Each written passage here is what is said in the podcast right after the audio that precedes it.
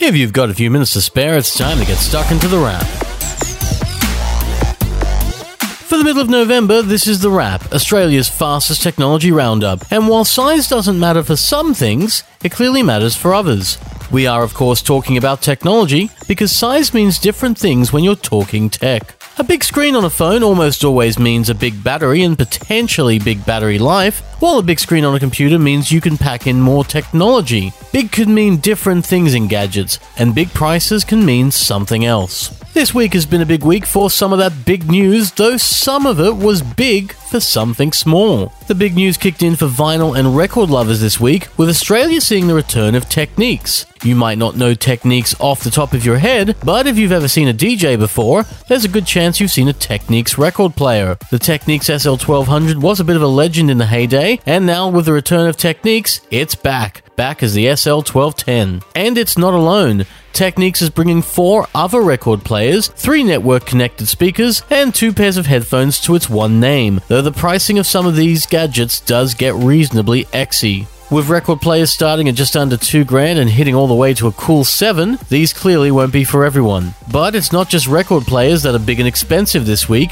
with Apple showing off something equally big and pricey. There's a new MacBook Pro on the way, as Apple confirms rumors and builds a 16 inch MacBook Pro up from the 15 inch that has been out for quite some time. You might be asking yourself just what the difference is between the MacBook Pro 15 and the MacBook Pro 16. Well, aside for a little over half an inch, it's more powerful. The specs are higher with 6 and 8 core processors, lots more memory and storage, and some impressive video skills. Apple has squeezed in a little more battery too, so much that it's the biggest battery in a MacBook yet, and there's also a new keyboard keyboard. Now, the keyboard is a pretty big deal because the keyboards in Apple's recent laptops have been a little controversial. While they offer a decent typing experience, they often need repairs quite early, thanks to the butterfly mechanism, something Apple now has in the third generation. This new Big Mac won't have that, and gets what Apple calls a magic keyboard, which is another way of saying a scissor mechanism with a rubber dome. We're hoping it's a lot better, and there are other changes as well, like the return of a physical escape key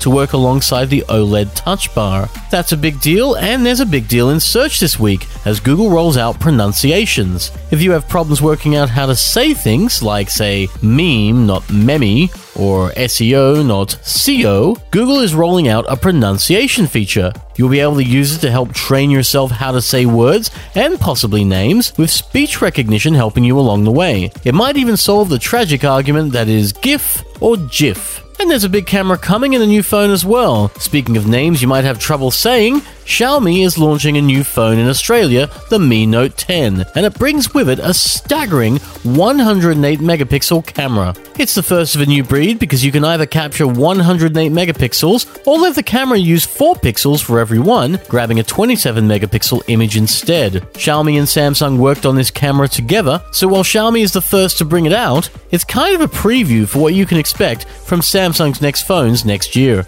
And while we're on the subject of phones, there's big news from Motorola, which has announced something very cool for next year. You see, Motorola has a foldable on the way as the company revives the Retrolicious Razr. If you owned a phone back in 2005, you might remember the old Razr. It wasn't very thick, it was very stylish, and it had a steel edge keyboard, and it came with the slogan, Hello Moto. Well, the Razr is back, but without the steel edge keyboard. In its place is a 6.2 inch flexible screen that stretches from top to bottom and then folds closed to reveal a 2.7 inch screen on the outside. Much like the Galaxy Fold we checked out last week, it's a phone that folds, but unlike Samsung's, which goes from a phone to a tablet, this one folds to become smaller, like a proper flip phone. We don't have to tell you that folding phones are exciting, and this one is about as exciting as it gets a big phone made small. We've got some time before it gets here next year, so plenty to look forward to between now and then. In that time, if you're a Sonos customer, here's a quick freebie with Spotify now working on your Sonos even if you don't pay. Happy days for those of us who like to be just a little cheap, considering how big and pricey technology can be. Right now, though, you've been listening to The Wrap, Australia's fastest technology roundup. You can find a new episode every Friday at Podcast One, Spotify, and Apple Podcasts, and find out more about this show at thewrap.com.au. Until then, have a great week. We'll see you next time on The Wrap. Take care.